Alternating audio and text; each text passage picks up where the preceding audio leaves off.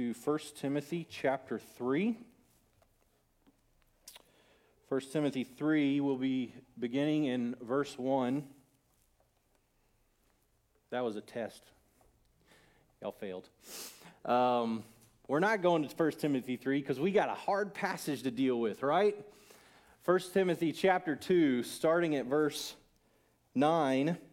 We'll be reading through verse 15. Before I begin reading this passage, um, in, preparation for this sermon, um, and at, at times this feels bad to say, but I think I've spent more time uh, praying and thinking over this sermon and asking others for input on this sermon and really trying to come to an understanding of what does the bible teach on this topic um, more so than many others i won't say all of my other sermons but many other sermons because this is one to easily misinterpret and it's one that in our day and age is i'll just say it it's highly confrontational and it's very uncomfortable, it's difficult, and um, it is offensive to many. But what we understand about God's word is that at times it will offend. It will offend me, it will offend you, uh, but we have to be open to what it says. And so, in our church and in our ministry, our sermon practice, what we do here is uh, a Latin term. Sometimes when you want to sound really fancy and smart, you use Latin. We use a Latin term called lectio continua. What that means is the continued reading. And what we do here in our church is we typically we get a chunk of scripture, you know, several chapters or a book of the Bible, and we preach through that book. And we hit every verse that is in that book. We've done that with Colossians, we've done that with Titus, we've done that with the Gospel of Mark, we've done that with the life of Joseph in the Old Testament, we've done that with the seven churches in Revelation. And so, throughout the ministry of this church over the last five years, we've taken large portions of Scripture and, and preached through it sequentially. Now, one of the reasons we do that is because we believe the whole Bible is the Word of God. And all of it is profitable and useful for teaching, and correcting and rebuking and training in righteousness. This past week, I had a few conversations with some people who would disagree with me on this passage that we're getting ready to preach. And as we were discussing the topic and they were making points and I was asking questions, um, three of them, three of them said this How did you land on this topic to preach? Why did you choose this one? Um, wh- why did you decide to preach on that? And I said, Well, this is the one we land on this week. We preach through whole books of the Bible so that we can't avoid the hard passages, the hard stuff. Uh, there are a lot of churches and a lot of pastors that they kind of pick and choose the topics that they're going to preach, and conveniently, sometimes they don't have to deal with hard passages. But this morning we come to, I'm acknowledging a difficult passage and one that is different, differently interpreted by many people. That's why it's important to understand as we begin what we believe about the Bible. This is one thing I discovered in some of those conversations this past week is you have to start with an understanding of what the word of God is. And so what we believe in this church is that the word of God is the very the Bible is the very word of God inspired by God through the Holy Spirit written by men throughout history and put into a book, 66 books, all with one single message, which is to point us to Christ and what he's doing on earth, what he has done and what he is doing on earth. Because this is the very word of God, inspired, breathed out by him, that's what the term means in 2 Timothy 3. We'll get that in uh, about eight or nine weeks. Um, is that it's inerrant. Inerrant means it's without error that every word and every story and every passage that we have in this book is what God intended for us to have. And because it is without error, and because it is God's word, it is fully authoritative. That this book has the final word on all of life and practice. And so our lives, our ministry has to be in line with what the Word of God says. We believe the Word of God is complete that it's sufficient for all of life, and it's trustworthy.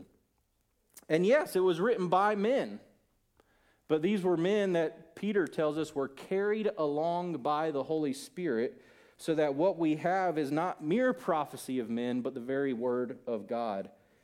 Peter also acknowledged that some of Paul's writings, this is Paul writing to Timothy, he said in 2 Peter chapter 3, some of Paul writing, Paul's writings can be difficult and twisted by people as they do the other scriptures.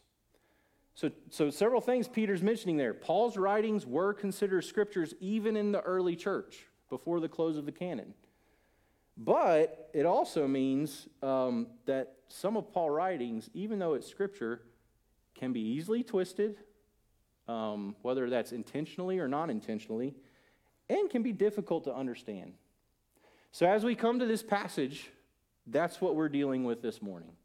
And so, as we read, let's read this together, and then I will pray again that the Holy Spirit would help us. 1 Timothy chapter 2, starting at verse 9. Likewise, also, that women, well, let me start at verse 8 because it kind of picks up in the middle of a sentence. I desire then that in every place the men should pray, lifting holy hands without anger or quarreling. Likewise, also, that women should adorn themselves in respectful apparel, with modesty and self control, not with braided hair and gold or pearls or costly attire but with what is proper for women who profess godliness, with good works. Let a woman learn quietly with all submissiveness. I do not permit a woman to teach or exercise authority over a man. Rather, she is to remain quiet. For Adam was formed first, then Eve. And Adam was not deceived, but the woman was deceived and became a transgressor. Yet she, she will be saved through childbearing if they continue in faith and love and holiness with self control. Would you pray again with me this morning? Holy Spirit, we've already sung this, but we ask that you would be here among us, that your presence would overflow our hearts, and that as we acknowledge that this scripture was inspired by you, written down at your command and at your guidance, would you help us to understand it and apply it to our own lives? In Jesus' name, amen. What I want you to get the, the big topic here, the main idea of the sermon this morning, is that faithful women live and do ministry with respect. Is that me? Uh, faithful women live and do ministry with respect. Now, my goal, I know a lot of times my sermons stretch out a little bit and i typically i will preach through my outline and then my sermon's over right? This morning my goal is to preach through my outline for the first half of the sermon. I'm not going to give you a time frame because that's not fair. Um, the first half of my sermon and then to try to answer and clarify different questions that may come up in your mind or maybe already has come up in your uh, time in the church so you have a worship guide with an outline on the back if you want to follow along in that outline, but we're going to go through this passage verse by verse. The first thing I want you to see is that women, faithful women in the church, are to live with respect. The second thing is to learn with respect. And the third is to continue in faith. So let's see what this passage says about, that. Look at the first part, 9 and 10 that women are to live with respect.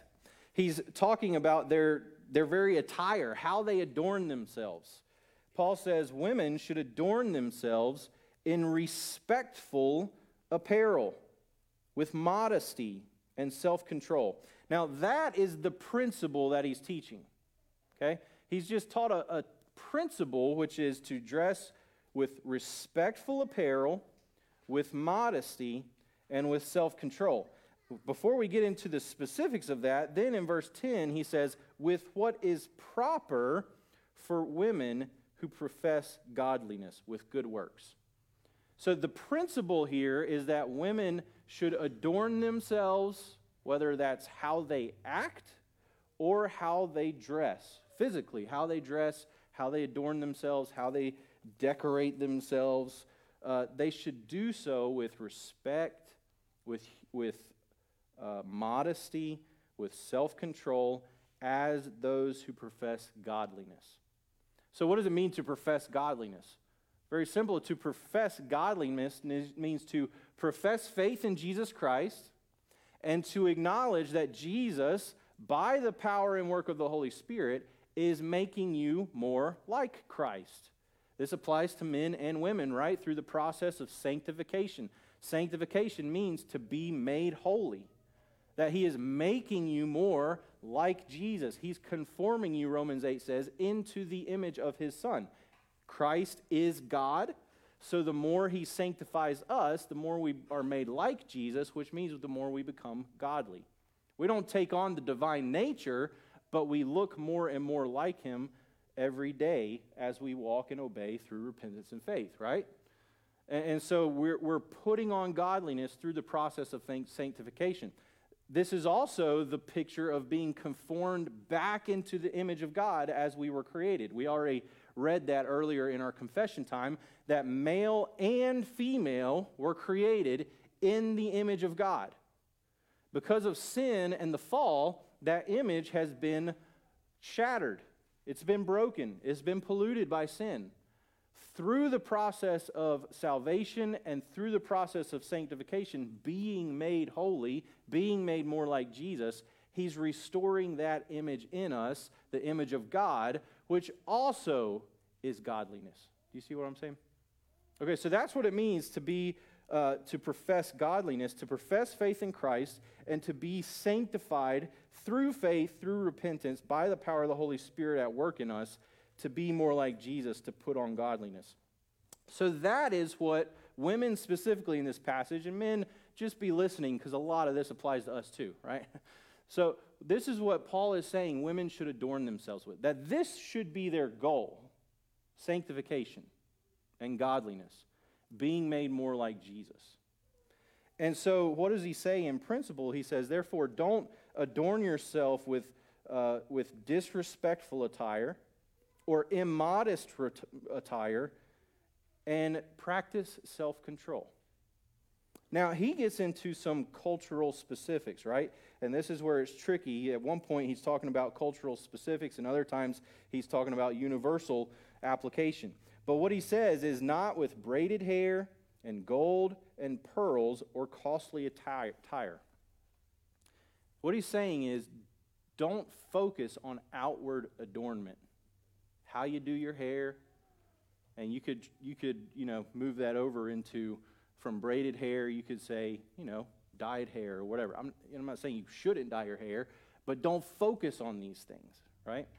Uh, don't focus on what type of jewelry you, you need to adorn yourself with, with outward beauty and costly attire.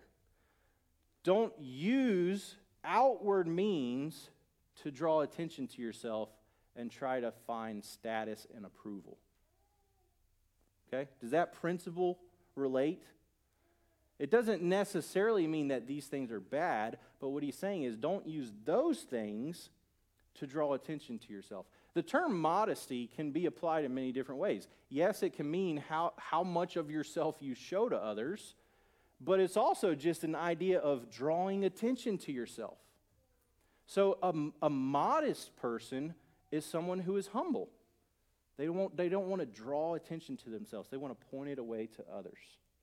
And so, another way you could say is the way you act and the way you dress should glorify God and love others. It should be good for others.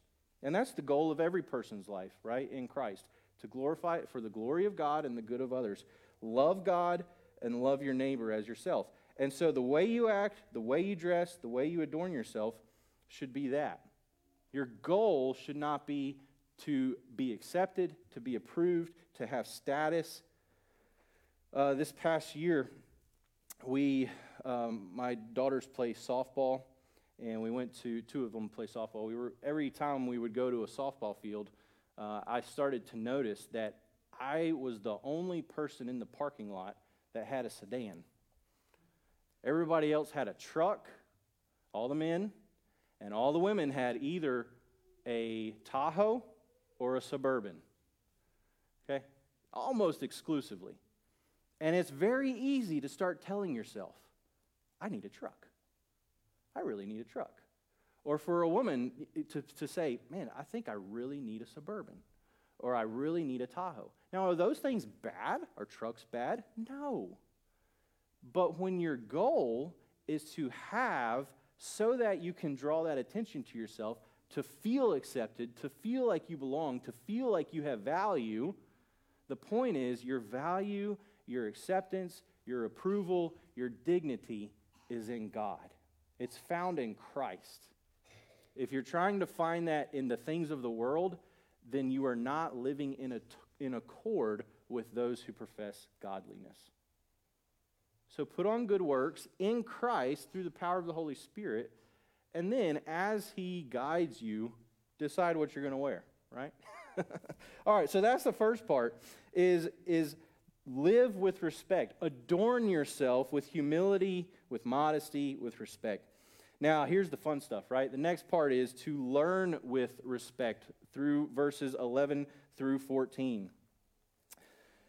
So, I want to try to pull out several words or phrases that come up in this part of this passage. The first is learn. Now, before we even get into this is a, this is a patriarchal passage, this is chauvinistic, this is this, this is that, I just want to point out to you the fact that Paul tells women to learn with the men is very countercultural. Okay? Can we all go there for a second? The fact that Paul is welcoming the women into the fellowship with the men to learn with them was already countercultural. In Greek culture and in Roman culture, when you would go to the lecture, when you would go to the teaching time, when you would go to the, uh, the pavilion or, or the whatever, the amphitheater, it was a bunch of men lecturing other men. And Paul is saying in the church, we do things differently. And that's a good thing, right?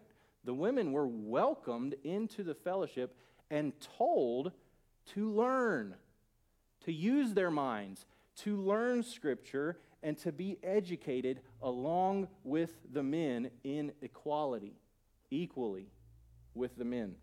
Now, yes, there is this phrase, quiet or quietly.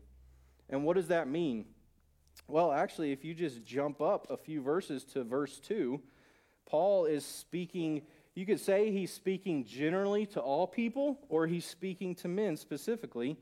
But he says, For kings and all who are in high positions, that, uh, well, let me start at verse 1 again. First of all, then I urge that supplications, prayers, intercessions, and thanksgivings be made for all people, for kings and all who are in high positions, that we may lead a peaceful and quiet life, godly and dignified in every way. That word quiet is the same word used in this passage about quiet, speci- specifically speaking to women.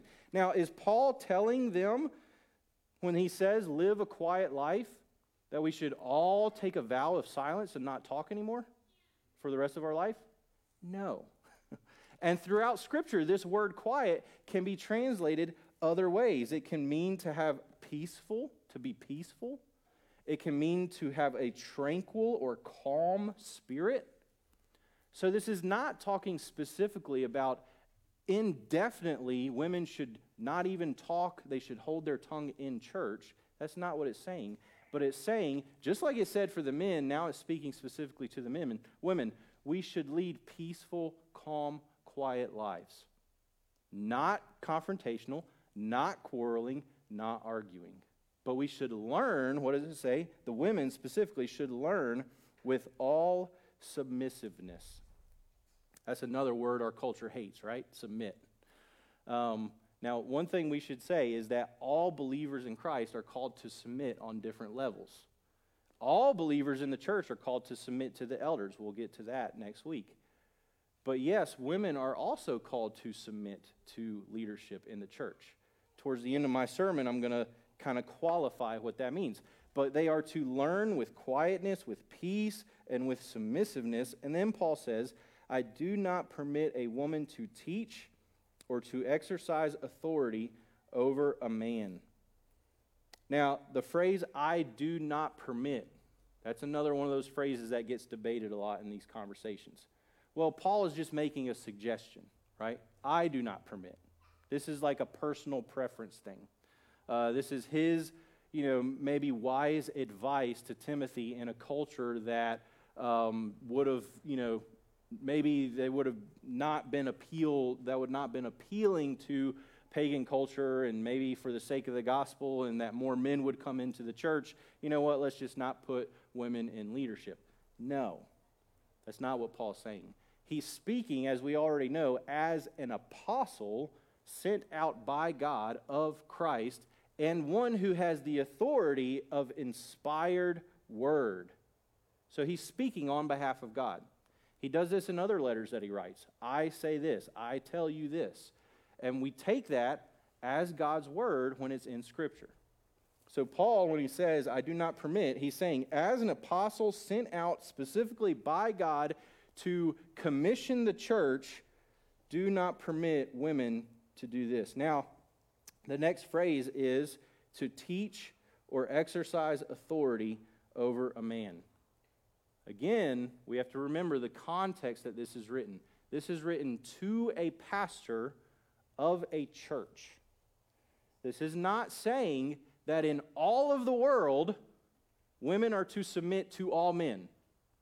And women are not to lead or teach or exercise authority in all men in any situation. That's not what it's saying. This is specifically written in a church, local church context.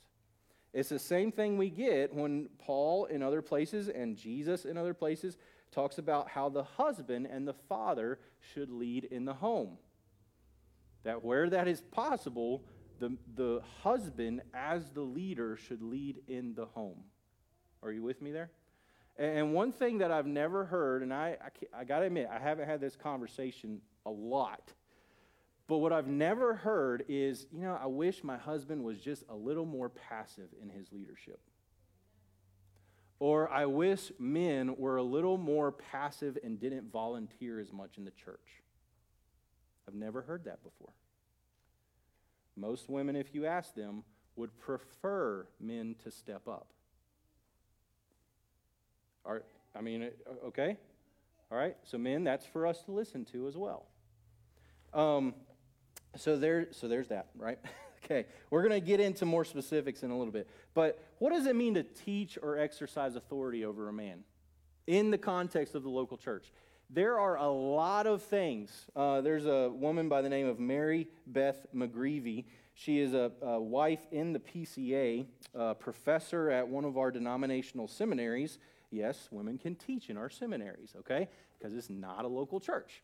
So what, what is this? Um, Mary Beth, she said this. She grew up in a context that was nothing like the PCA, totally egalitarian.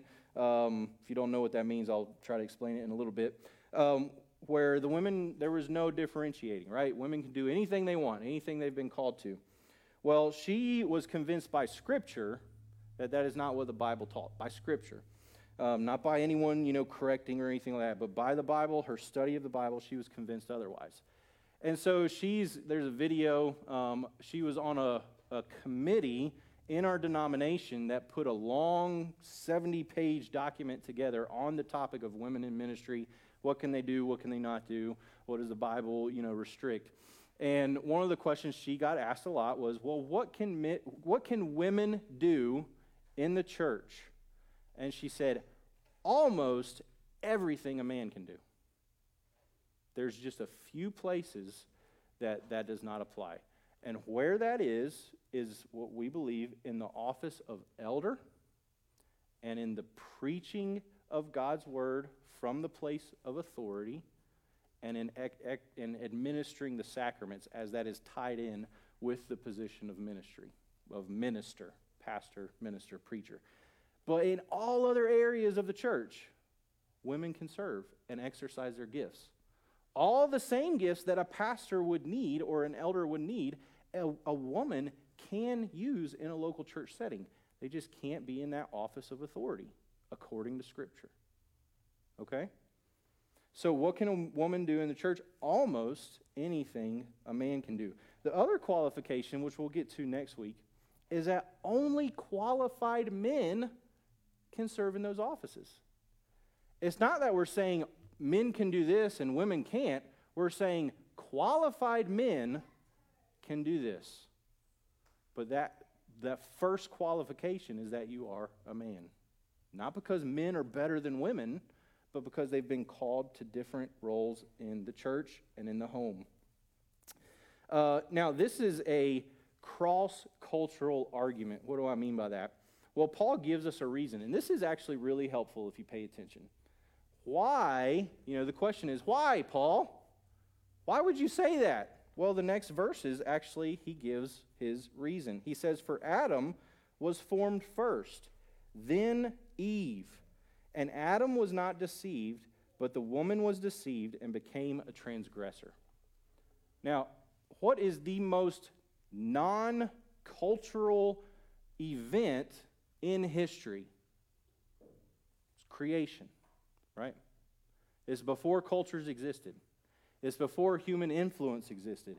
It's before human ideas flourished. It's before any cultural influence took place. So, where does Paul go in his reasoning for this?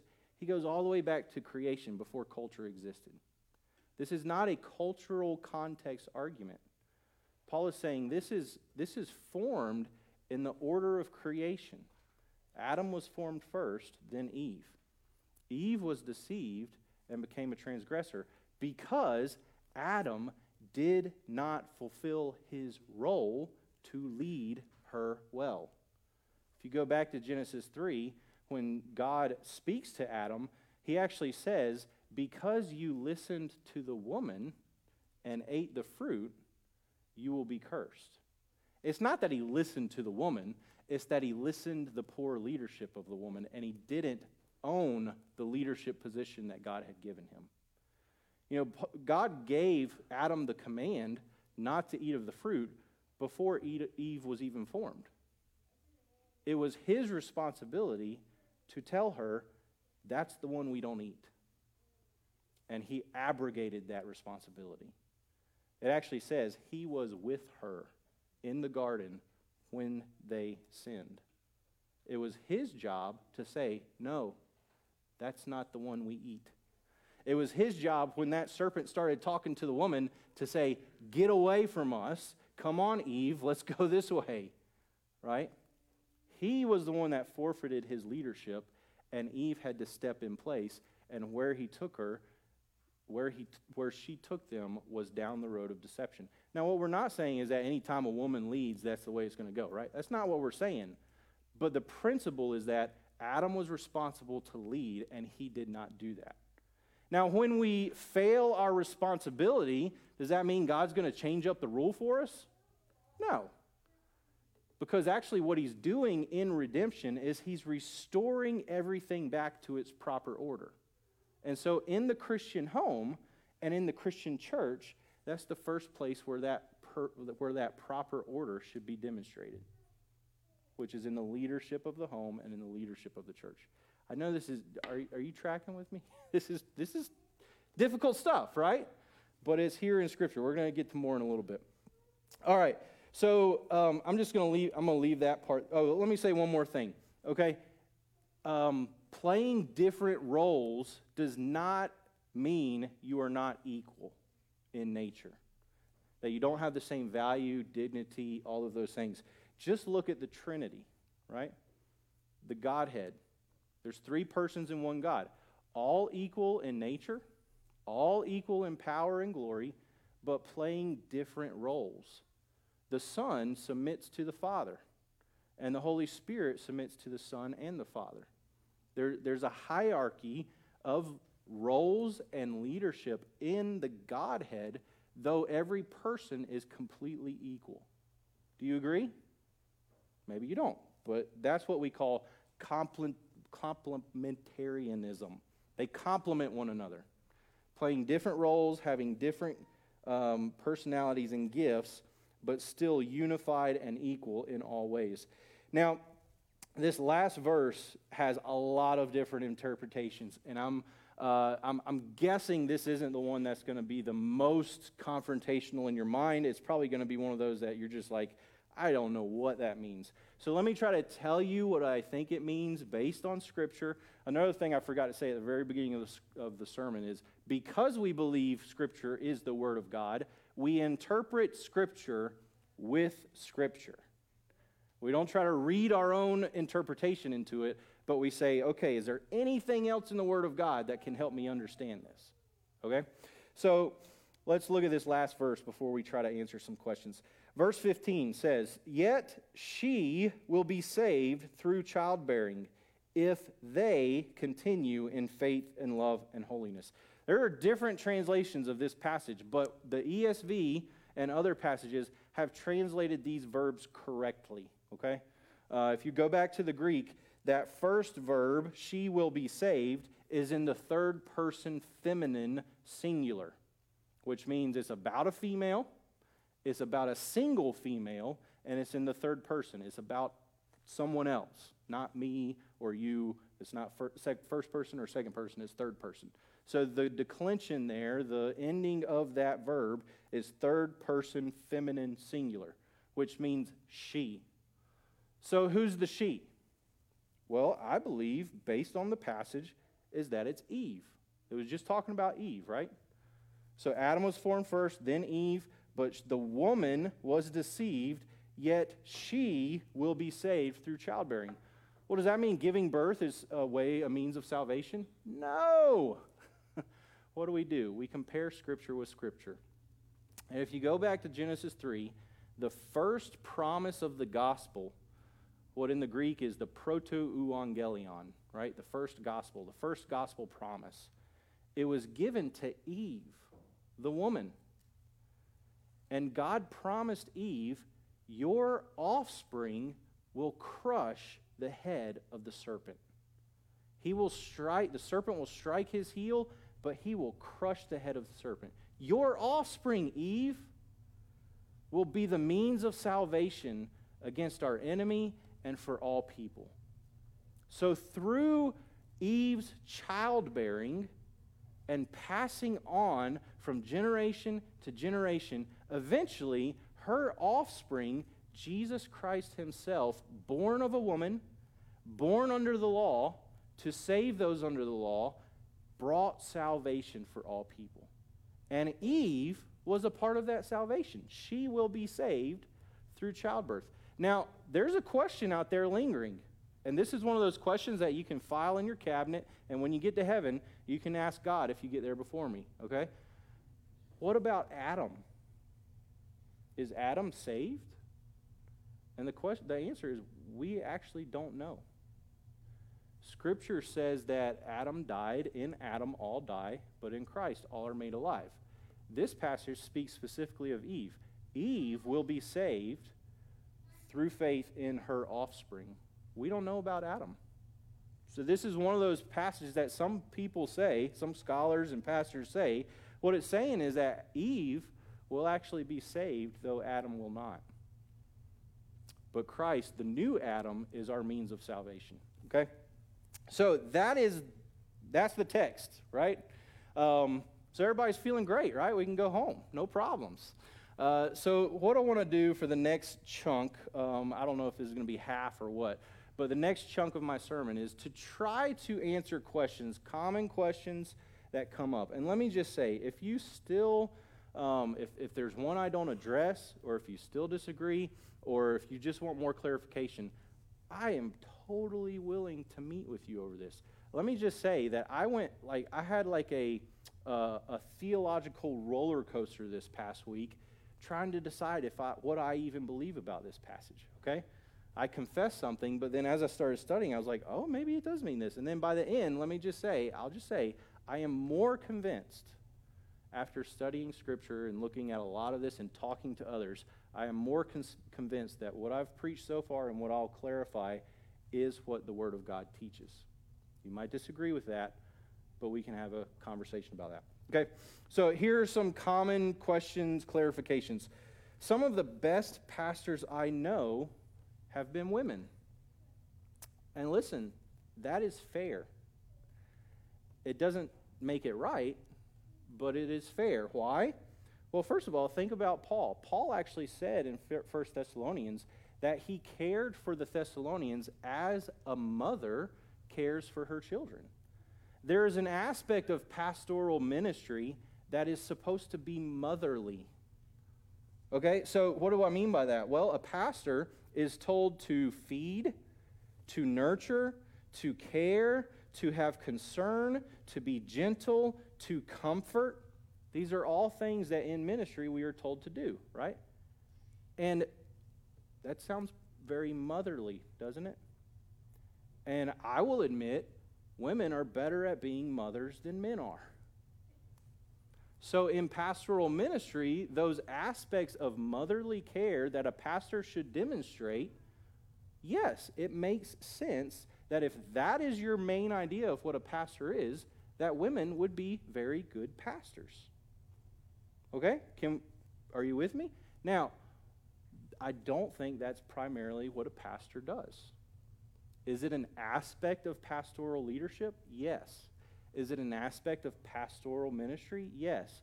To serve and care and nurture and to be gentle. That's why those qualifications are listed in the, in the qualifications for elders in our next passage gentleness, not quarreling, not arguing. But those are not the, all of what a pastor is. Pastor actually means shepherd, it's a Latin term for shepherd, one who leads, protects, cares, um, all kinds of things, lays down their life for the sheep, just like the Good Shepherd has done. So, yes, if you look at pastoral ministry primarily as gentle, nurturing, caring, then yes, it would make sense that you're, uh, that a woman would do that very well. But again, what we're saying is there are qualifications for leadership ministry, authoritative ministry. Um, another another argument or clarification that came up, some of these came up in conversations this past week. Well, a majority of the people in the church are women. So, you know, whether your argument is representation or whether your argument is, you know, look at our resources.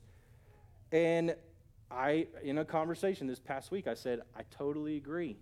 That's a problem. That, that tells me as a pastor, I need to be more intentional about discipling men and raising up future leaders who are men. And that's something y'all know that I've been talking about and praying about for the last, you know, 3 to 4 months. We need men who demonstrate leadership in the church, who show up, who volunteer, but also who are courageous, who protect. Um, I'll get back to this in a second. I have another note here that if I have time, I'll come back to it. Uh, it's not that important. Don't worry. Um, so let me, I already did this one. Men wrote the Bible right? And they're going to write with a bias. And let me just say if you have heard that argument, if you are swayed by that argument at all, well, then your whole doctrine of Scripture just fell apart. Okay? If you can't depend on and rely on the Bible because it was written by men, you can't depend on any of it. Your whole foundation has just fallen from underneath you. Okay? Men, yes, wrote the Bible. They were qualified, called by God, approved by God, and carried along by the Holy Spirit, so that what we have is the very Word of God.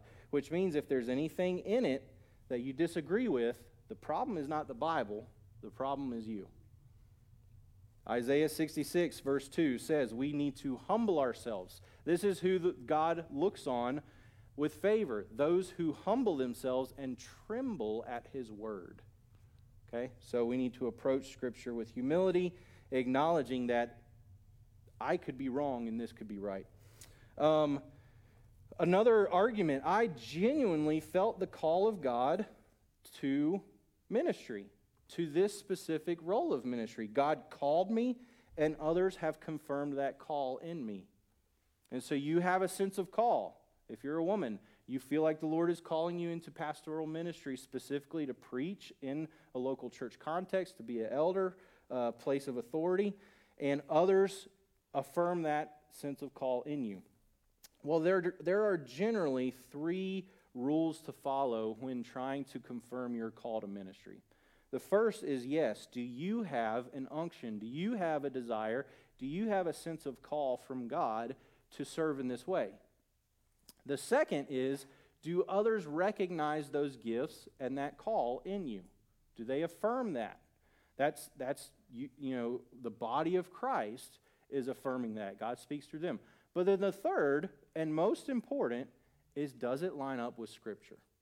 This is the Word of God. So let me give you an example. I'll try to be a little bit vague here. I was speaking to a person one time at lunch, and this person was married, but they were not living with their wife. They were living with another woman in sin. But this person was convinced that they were doing what God was leading them to do because they felt like it was right. Their marriage was falling apart with this other woman. And this woman, they both professed to believe in God and to want to follow God's will. So he felt like this was the right thing to do. She affirmed that. And I said, It doesn't matter. The Bible says it's wrong. so it doesn't matter what sense of direction you have from God. Ultimately, it has to line up with Scripture or it's not from God. Okay? Um, we believe this is the, the authority, the final authority. Um, another argument. Well, that was just the cultural back, the culture back then. I already said that Paul's argument is cross cultural, right? It goes all the way back to creation. But let me just also say this this argument has really only come up in the last hundred years of church history. So for 1900 years, this actually was not an issue.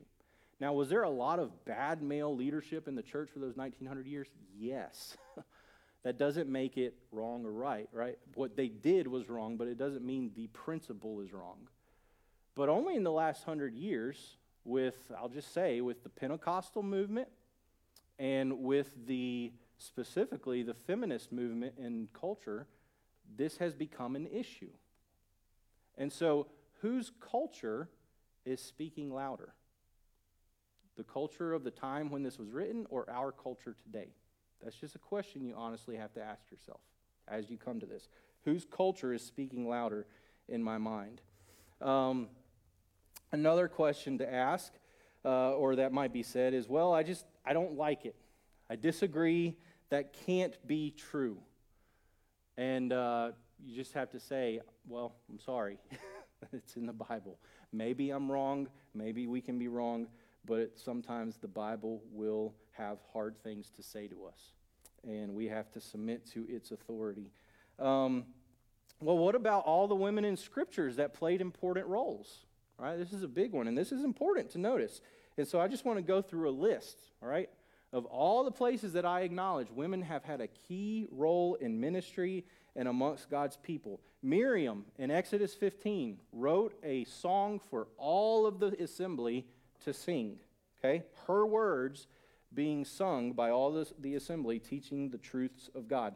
Huldah in 1 Kings 22 was a prophetess who spoke against the ways of an evil king. Hannah in 1, uh, 1 Samuel 2, praying in the temple and then speaking, uh, clarifying and informing the priest what she was actually doing, correcting the priest, had every right to do that. Abigail spoke in 1 Samuel 25 to David, encouraged and informed him of what was right.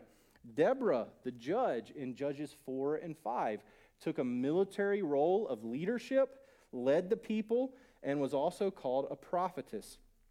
Esther, queen, spoke out in courage against the king, took a place of leadership in that time that women were not supposed to take culturally women who followed and supported Jesus' ministry in Luke 8.